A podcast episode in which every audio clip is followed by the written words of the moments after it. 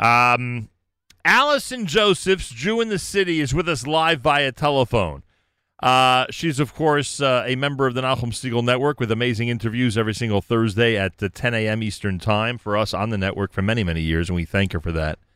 Uh, but she has had uh, incredible influence in the area of um, presenting Orthodox Judaism in a proper and sensible fashion. She's done a million other things as well. We'll talk about some of the organizations and branches that she has started and continues to operate.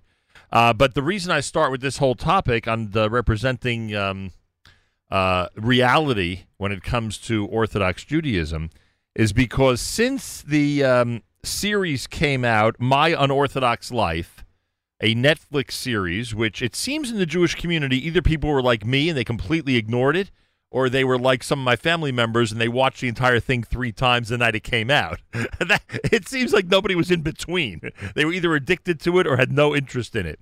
Uh, and I, I spoke on the air about you know not not spending any time on it, which I'm not a criticism of those who did, frankly. Um, it just didn't strike my fancy, the whole concept. Uh, but since it came out, I don't know how many hundreds of contacts I have had with people through email, WhatsApp, in person, etc., who have asked me to get Jew in the City, Allison Josephs on the air to discuss the series and this very topic. And now we finally have that opportunity. Allison Josephs, a pleasure to welcome you back to JM in the AM. Thank you so much. Glad to be here. Glad that the fans want me here because I also wanted to come on. So it's a good shidduch. I appreciate that. Yeah, they want to hear, hear me ask the questions. They certainly want to hear your answers. I can tell you that much. Um, by the way, this whole this whole uh, category uh, is only going to get bigger and bigger. It seems every time I turn around, there's another trailer for yet another series or show or short film or documentary about the Orthodox community or a story involving the Orthodox community. So, whatever experience you've just had in the aftermath of my unorthodox life, it looks like it's just going to be, you know, an even greater and greater experience coming up. So, first of all, this is actually the third time we've had such an experience because after one of us came out, um, I wrote about that. Uh, that was a reality show or like a documentary on Netflix following three ex Hasidic people. Right. Um, our signups went through the roof. I wrote an article um, that had a ton of views. When the pandemic started, working on nonprofit, I thought, well, probably my organization is going to end now because we'll put all efforts toward not dying from coronavirus. And then two weeks into the pandemic, my unorthodox life sorry unorthodox the original because right. there's so many now unorthodox right. the original came out um, and we got more traffic in the two months that that came out than we got in all of 2019 also we got double the signups after that for the entire year so the truth is that because of those two previous experiences we knew my unorthodox life was actually going to be a big deal and we i prepared by writing an op-ed and you know getting different material ready i got um a, a, uh, a media copy of the show to to watch before it drops. So we knew that it was the Olympics in the rest of the world. Um, a couple weeks ago was the Olympics of Jew in the city. Right. What was was this very different than the other two you mentioned? And I don't just mean in terms of content and in terms of storyline, but in terms of reaction and people's uh, uh, displeasure with it. Was it was it very similar to the other two, or this was way different? Well, I think number one, um, there was a big issue that people took with this woman, Julia Haart, presenting her life um, as reality because she really co opted a much more insular and right wing life that she never actually had lived and called it her own.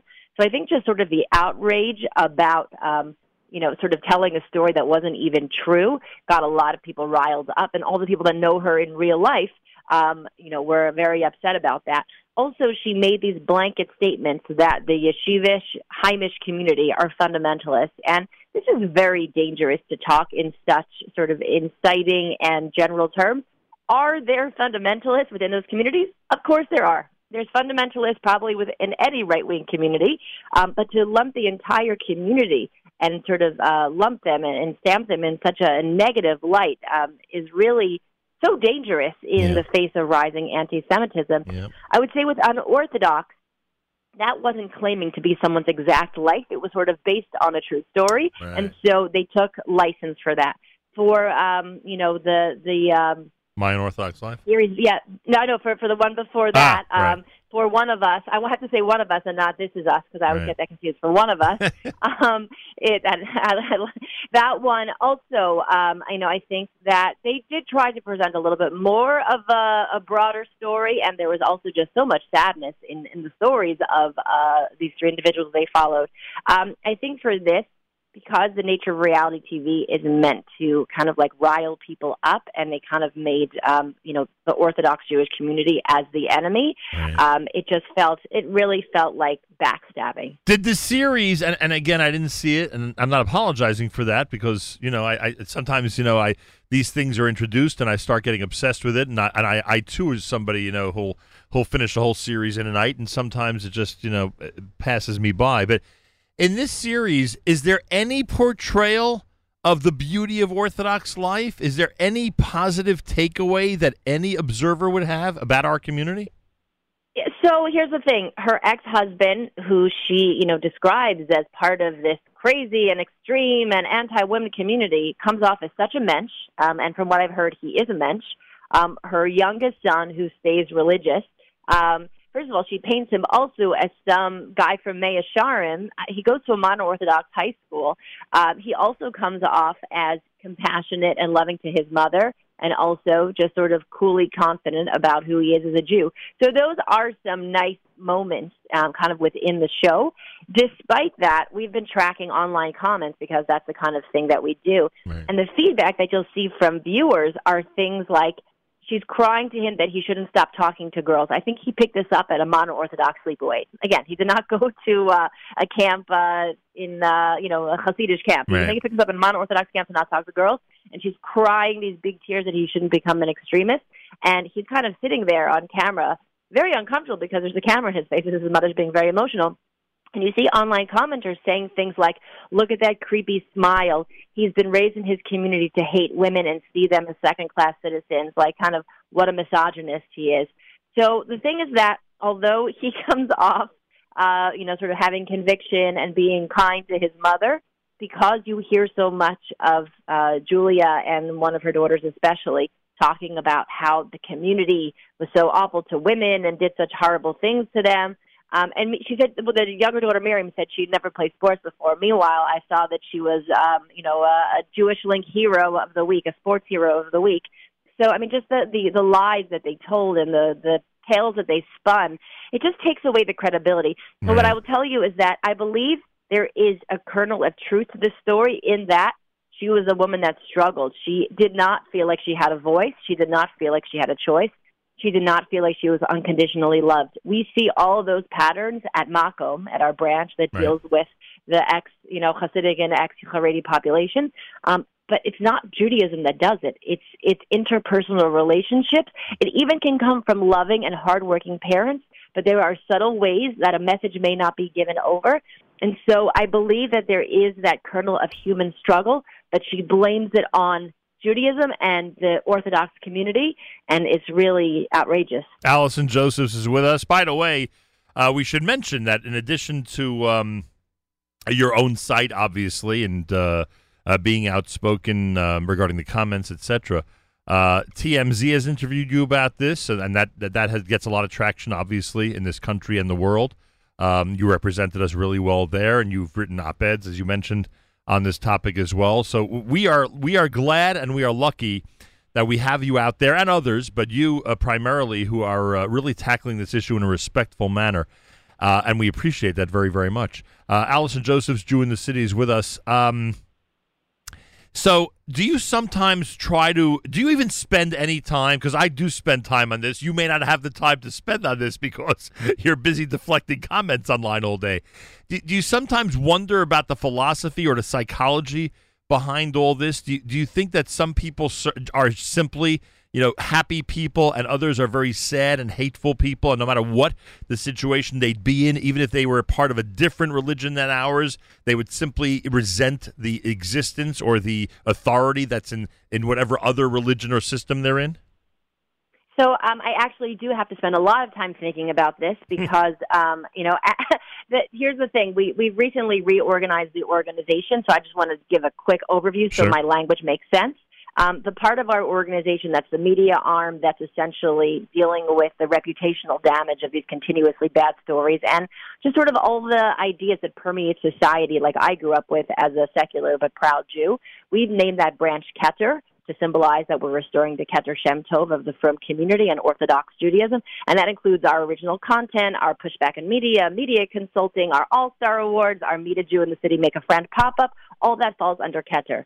Our second branch, Makom, and we've dropped the project of that now, we're just calling it Makom, that is the space that we're dealing with the Julia Haarts. So it's not just the media blowback, it's also the people themselves. And right. what does that look like to rehabilitate people? So I very much have to uh, understand what the psychology is. Right. And this is what we've discovered over the last five years working with this population. And we have 250 members of Makom now. At first, it was pretty clear that we had nearly all um, trauma survivors within Makom. Um, that was sort of something that we saw pretty early on, a high number of child sex abuse victims, and of course other t- forms of trauma. What I've gotten into in the last several months that I think is really the unifying theory, again, from everything that we've seen, and people that are not in Makom will tell me their story is different, and I, of course, have to say I've never heard every story or met every person, so everybody gets to tell their own story what we've seen as a big trend amongst hundreds of members is that there's this idea, of something called childhood emotional neglect, which ends up causing lack of secure attachment. Now, I consider myself to be a pretty knowledgeable person and, you know, understanding um, pretty well-known psychology terms, and I was really not familiar with this. When I thought of neglect, I would think of the child that wasn't fed, that wasn't clothed, that, you know, uh, wasn't taken care of. Childhood emotional neglect um, is a lack of things that are said or a lack of feelings that are given over. And it's very subtle. And again, it can come from loving parents. It can come from parents that are hardworking and trying their best. It often comes from parents who have these holes in their own upbringing and didn't realize they had the holes and then end up doing it to their children. Um, it affects according to a psychologist of a book that I wrote, The Emotionally Absent Mother, um, by Jasmin Lee Cori, and this has sort of like become our second Bible at Makom. Um, she talks about the fact that this study was done and childhood emotional neglect or lack of secure attachment affects 38% of the U.S. population. So this is a large percentage of people that have this. And what she essentially explained is that when you don't feel securely attached somewhere, um, you never exactly feel a part of things and you spend your life being adrift. So if there hasn't been any major trauma, you may just kind of walk around feeling a little bit empty inside or never quite like feeling like you belong to your own family. You never can quite like exhale in your own space. And, and that and that has like, and that has nothing to do with, with the Hasidic community has, with the Hasidic with the Hasidic community or or Judaism, right? Correct. These are these are human interactions, and so what? So the opposite. So what does it what does it mean to not feel comfortable in your own space? Be able to exhale, to be able to be yourself, to be able to feel like you can be unconditionally loved without expectations of having to have a certain career if you're secular or having to do a certain mitzvah if you're religious. So um, these things can come around when a child tries to express a certain idea and they get shot down either with a negative comment or uncomfortable laughter. Um, if the parents are especially sort of guarded about themselves and who they are as people, the child may learn to mirror that and do that back. Um, the way that this is dealt with essentially is inner child work, which we've been talking about a lot at Makom. We're not a mental health organization, but we do have an ongoing class to sort of familiarize our members with this concept. Essentially, what is missing from people um, when they lack these uh, good mother messages from their mother or their caretaker, because there could be another caretaker, they're not hearing things in their head like, I see you, I hear right. you. I love being with you. Right. You can rest in me. I delight in you. So, if, so there's a list within this book of Jasmin Lee Cori um, where you can read through this list and see if any of these good mother messages make you feel um, emotional. It's probably because you didn't get them, and you're probably not giving them to your children. And I actually want to do a lot of work um, educating our community about this. I mean, really so educating the world about this because so one it's really I, important. I, got to slow you down for a second because yeah. M- Makom is again something that that is now very familiar to me in this audience. Keter is quite yeah. evident because it fits right in as you describe it. But but you didn't give us exactly what Tikkun then is.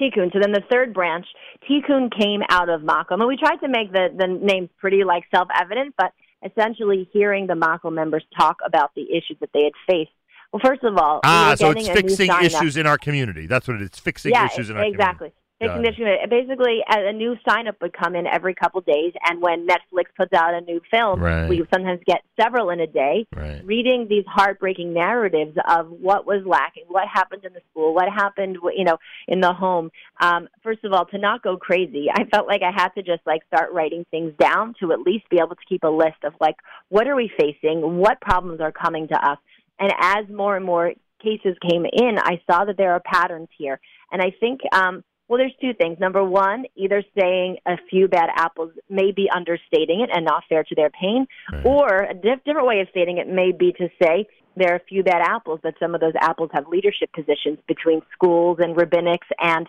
even though it's just a few bad apples, Right. um, with powers of position, they could end But- up hurting people. But one, so, but one, Tikkun- yeah. but with, but with the, but I don't. What, what do we, what do we call the people you deal with? Clients? I mean, what? How do we?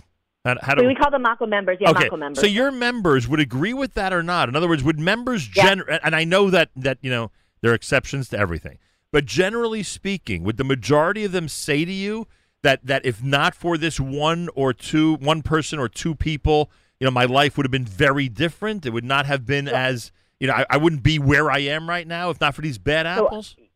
Yeah, so what I'll tell you is that um, number one, people don't always recognize the trauma that they went through. Number two, people are not always willing to admit it. So I, um, I generally trust people like when they tell me at face value what they experience.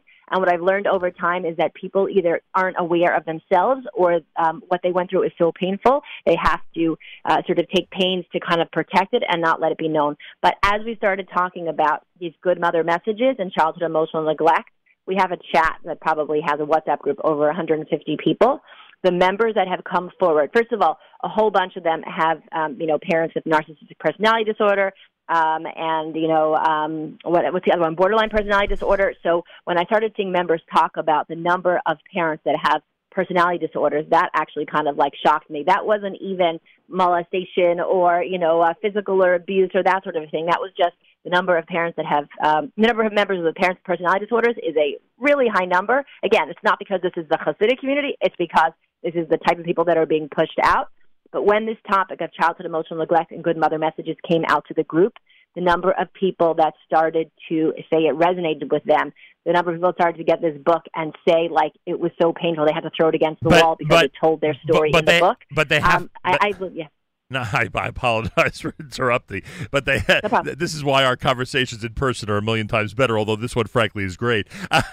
But but if, if that's the case, I, I'd have to assume that a good percentage of them, you know, you know, understand that logically speaking or objectively speaking, it's hard to lay the blame at those 100%. parents. Right. Some of them just Well, don't. Ha- they don't have the skills to be able to. You know, nobody gets a parenting license, and and it's Uh-huh. you know, and, and many parents would say, "Oh my gosh," you know, the famous thing a parent will always say, "Oh, I made all my mistakes on my first kid." There are parents who make mistakes on all their kids. Well, so first of all, the Hasidic community is nearly 100% survivors and descendants of survivors. right. So that's the first thing that we have to keep in mind. If the general population has 38% of people lack secure attachment, and by the way, in the general population, you see now, we see now people that are running from their identities. They're doing all sorts of ways of kind of um, uh, rebelling and, and doing sort of outlandish things that sort of uh, deny where they come from. I believe that all of that fits into lack of secure attachment. If you don't feel like you come from where you belong Right, from, right. and so you want to be different in some way. But yes, if you take a population that literally went through crazy trauma, Right. had this PTSD, no way to process it, you better believe that now there's going to be generations of people that have their emotions all bottled up, don't know how to express it to their children, Right. don't teach their children how to emotionally regulate. So yes, so, So- this is a problem in larger society. Right. So, if, so if you I- right, so if you were giving this seminar, you know, which by the way, it sounds like you're on the road to starting to give seminars on this topic. But if you were, if you, if you were, Yeah. if you were giving a seminar, you know, with with you know, and a mixed crowd, Jews, non-Jews, professionals from around the country, they may turn to you and say, "Wait a second, Allison, then why don't you have more members from the more liberal part?" Of the Jewish community, or more the liberal part of the Jewish Orthodox community, and that would be your answer, meaning the percentages, the trauma, the the the more extreme special circumstances in the Hasidic community. How would you address it? Yeah, so what I would say is that um, Makom started because a couple of ex Hasidim came to us and asked for help. Right. Um, I would say what the thing that makes Makom specific, as opposed to any other type of trauma or lack of um, secure attachment of any other human being, is that they didn't just grow up in families missing this, where we would find in other communities. the schooling that they went to taught a very extreme and negative and shameful and fearful Judaism. So it, we actually have a job that's twofold with them. Um, making them aware of the pain that they went through and helping them understand that that's not Judaism, and then actually re-educating them on what Orthodox Judaism is. If somebody grew up modern Orthodox, likely they went to a reasonable school and heard positive messages about Hashem and mitzvot. The home may have been abusive. That's probably, uh, you know, uh, is connected to why they left. They don't want to be like where they came from, but they grew up with a positive Judaism within their schools. Um, for Makom members, it's twofold. It's the uh, extreme interpretation of Judaism, which again is not all Hasidus, it's not all right. Yeshivish, it's not all Chabad. It's the schools they went to, the teachers they came across that gave them these more negative messages, um, and then it's uh, the home life as well. And on top of all that, this is the stuff that makes the news. This is the stuff right. that um, you know, sure. and this is really our, our, original mission was to reverse negative associations right. around Orthodox Jews. Right. And when they've learned such negative ideas about Orthodoxy, this really gets to the heart of why we were yeah. founded. Jews make news, especially when it's stories that are extreme or you know of, of fascination to the general audience. That's for sure. Allison Josephs is with us, Jew in the City. Uh, listen, I, I, you know, I, I, I, first of all, great appreciation to you in general, and um, uh, the fact that people associate uh, you with us is always a big blessing for us. But uh, the least we could do is just remind people, and I'll do it. You don't have to do it. Is to remind people that one of the hardest things to do is to fundraise for a project. It's really easy to fundraise for a building, relatively speaking, and it's easy to fundraise for something that um, you know has a special designation or a specific event. Much much easier when you're when you're trying to fundraise for all these general um, uh, pursuits. Uh, that a great organization like Jew in the City is pursuing through Makom and Keter and Tikkun uh, in order to be out there and do what's right and represent us well. It's very, very difficult to do. So, Allison, I would assume on the Jew in the City website there are uh, there are at, least one, if not multiple, opportunities for people to support your work. There is. There's a donate button up in the top right. We have a pop up that's coming up now. Actually, August is Changemaker Month, and what we're asking everybody that's following and is a fan, put your money where your mouth is. And everyone has a different means, but we're asking whatever you could give on a monthly level. If it's a dollar, if it's fifty dollars, that will help us continue. You know, we have an ad coming out today that says you give seventeen ninety nine a month this place, Netflix, to support content that you know right. our community. Right. Could you give that much to an organization that is telling a different story? I just want to say a couple more things in terms of like big projects we have upcoming. For Keter, we recently discovered that the Muslim community has something called the Hollywood Bureau of Muslim PAC. They have relationships with literally every major studio and network they get paid to create likable and three dimensional Muslim characters. So we've been told for years you can't do that. Hollywood is all Jewish. But we decided no, we're going to. We're going to say that Jews are being beaten on the street. We wow. insist on the treatment of any other endangered minority. And if the Hollywood execs want to represent their Hebrew School High Holiday life and they say that that's the character they know, that's fine. But if they're touching our community, they must go to an insider. So we're putting together a board of celebrities and Hollywood insiders to God willing um, establish JITC's Hollywood Bureau to make meetings with these big networks. So that's one thing on one end. Just make the sure just side, make yeah. just make sure you're not too pro Israel. That'll kill the whole project. exactly, right? We can't talk about that that we're Israel loving Jews. Makom continues to grow and on Tikkun on that side we've thank God we've had some exciting successes there which you can read about on Jew in the City, but our newest project is a school project. I discovered in the last couple of months there are a lot of black hat schools that are not nonprofits. They are for profit, um, you know, uh, uh, businesses run by one person. Right. Um, and, you know, knowing what I know about our community, knowing about what I know about running a nonprofit where you have accountability, transparency, a board, um, this is how you keep a place safe.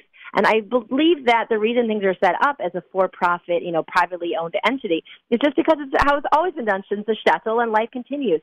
And what we realize is that in, until we get a basic foundation of accountability and transparency, kids can be in danger because we have stories at Makom where there are creepy principals that never quite broke the law but did some really awful things to children and nobody could stop them because they ran the school. So we're bu- building a kit right now to help for-profit schools become nonprofits with accountability and transparency. And so before we get to all the other changes in schools that we want to make to make them the healthiest environment for children, the first thing we want to create is a toolkit for transition so the basic foundation has accountability and transparency. Then the goal will be to spread that to any school um, that doesn't have that t- sort of setup We're getting tremendous response from leadership and people within these organizations that deal with schools and deal with you know this community. Uh, we're not doing this all on our own, but we are sort of being that nag, that nudge to say like we got to do this, we got to build this, we got to execute this.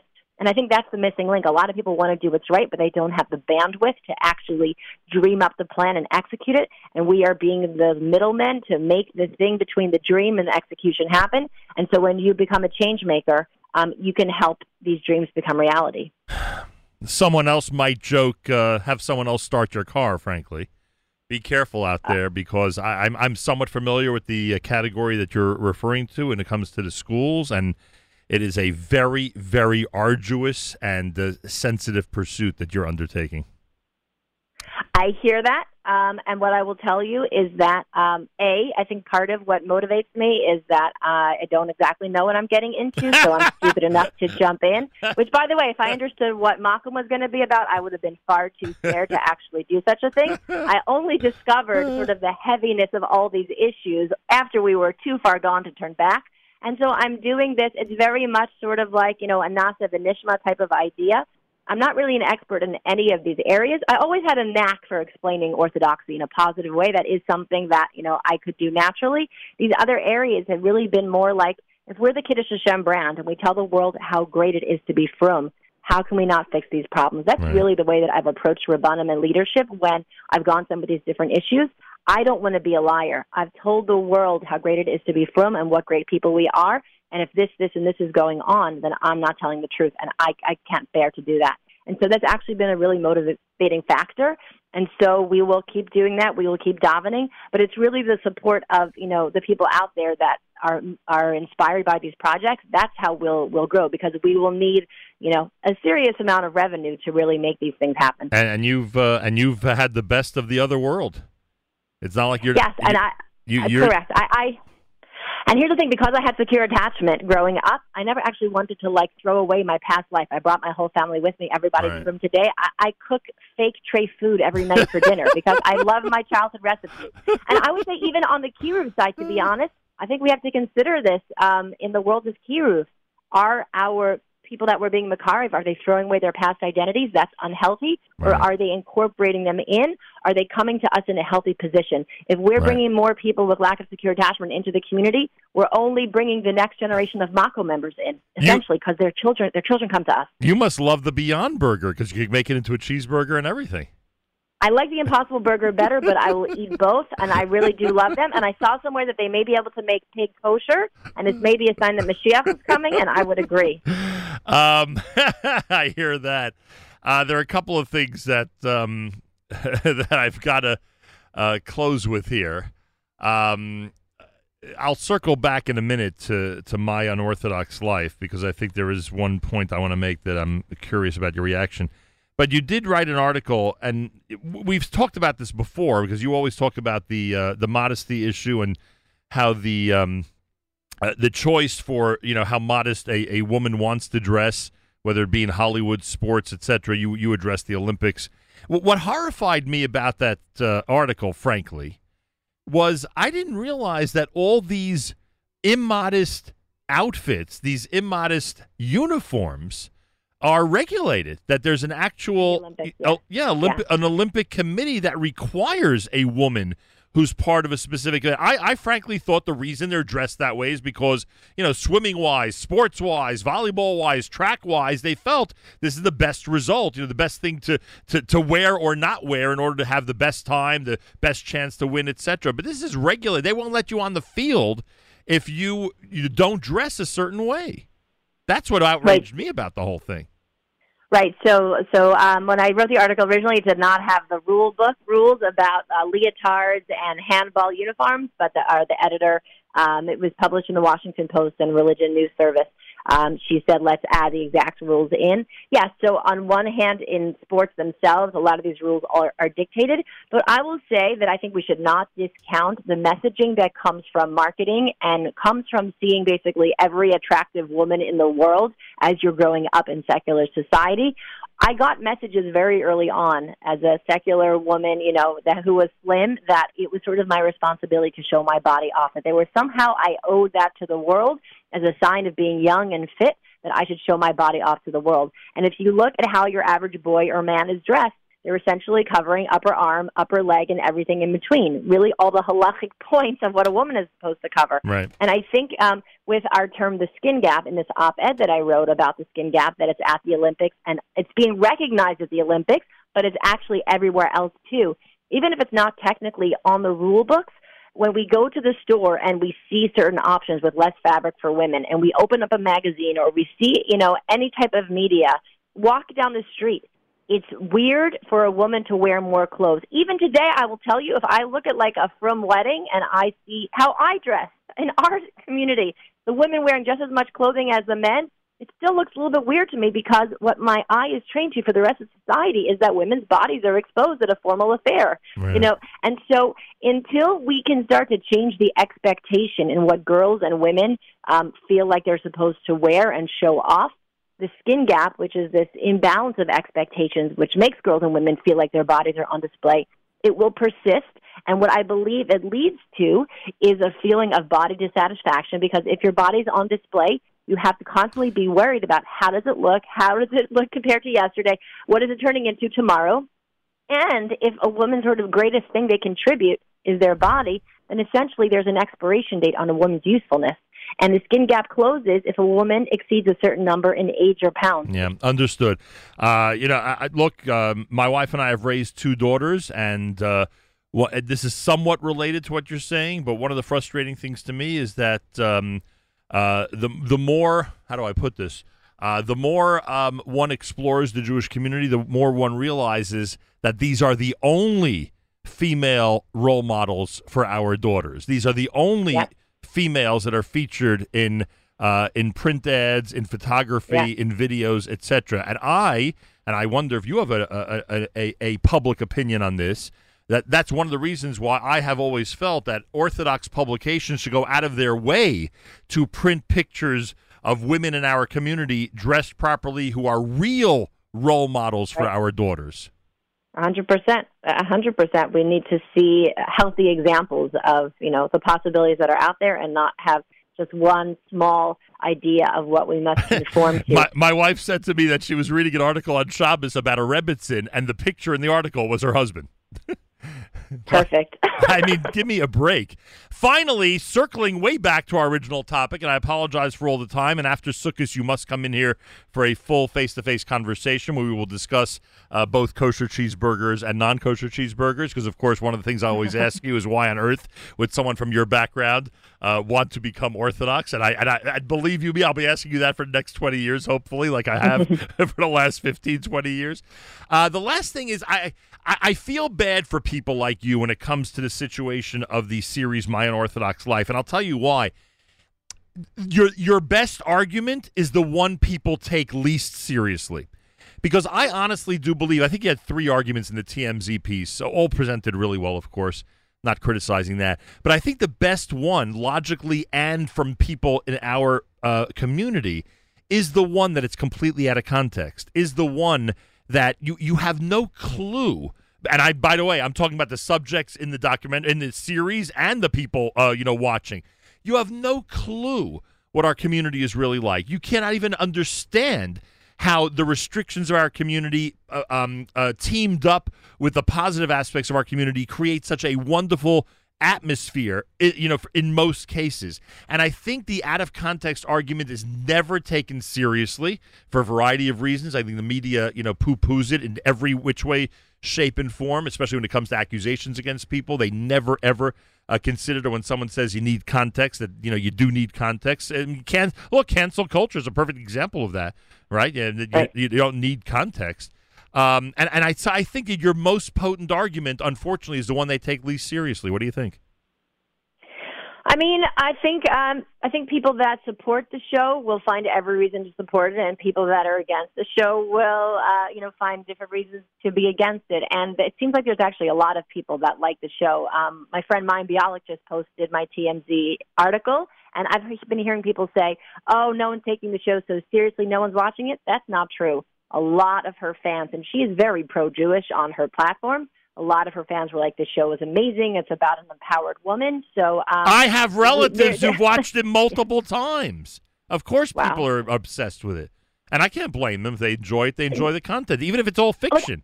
It, it could all. I, I think the I think the most important thing really is that um, restrictions have to be choice-based restrictions. So yes, there's so much positivity and beauty and meaning, but when we restrict ourselves, we have to be the ones, you know, dressing modestly. We need to be the ones sending ourselves to Minyan. We need to be the ones fasting. If we, if any Jew is living under duress where they don't feel free to be able to choose to do or not do, that becomes an abusive situation. Those are the types of cases that we see. And so as long as we are freely choosing, you know, a person can choose to uh, run a marathon and do what it takes to uh, regiment themselves to be able to have such an achievement.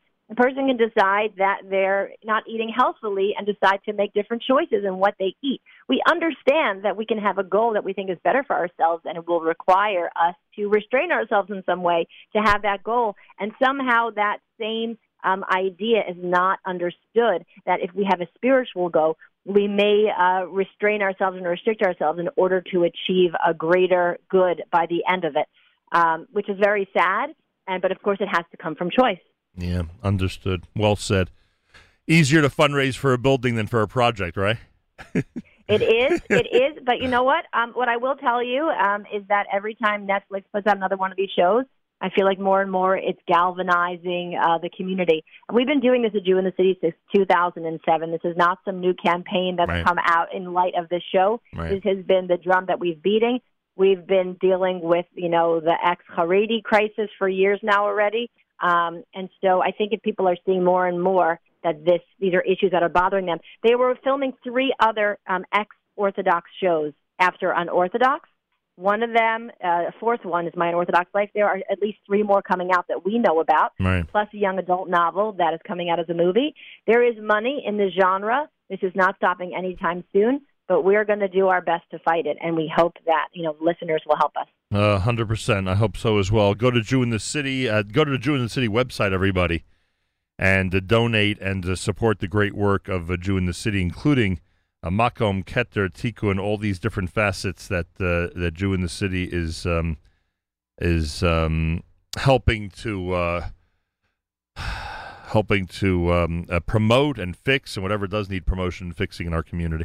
Um, Allison, I take this opportunity to wish you a happy, healthy, and sweet New Year. Continued good luck, and I hope that uh, uh, once the holidays uh, come to their conclusion, we'll be able to get together and uh, and do this in person. I think the uh, audience is very appreciative of the work that you do. Thank you so much, and same to you and yours. Thanks so much. Allison Josephs, Jew in the City Speaks, is our program every single Thursday at 10 a.m. Eastern Time here at the Nachum Segal Network. Jew in the City, as you heard Allison say, in existence since 2007, doing amazing work, including all this uh, uh, work that she did in the, in the aftermath of uh, My Unorthodox Life, the Netflix series. And as you heard, a lot of other things going on. A lot of other things going on. And she has spent a lot of time trying to understand the psychology uh, behind what so many are going through in our community. Kol hakavod. Tuesday morning broadcast. Plenty more coming up on JM in the AM.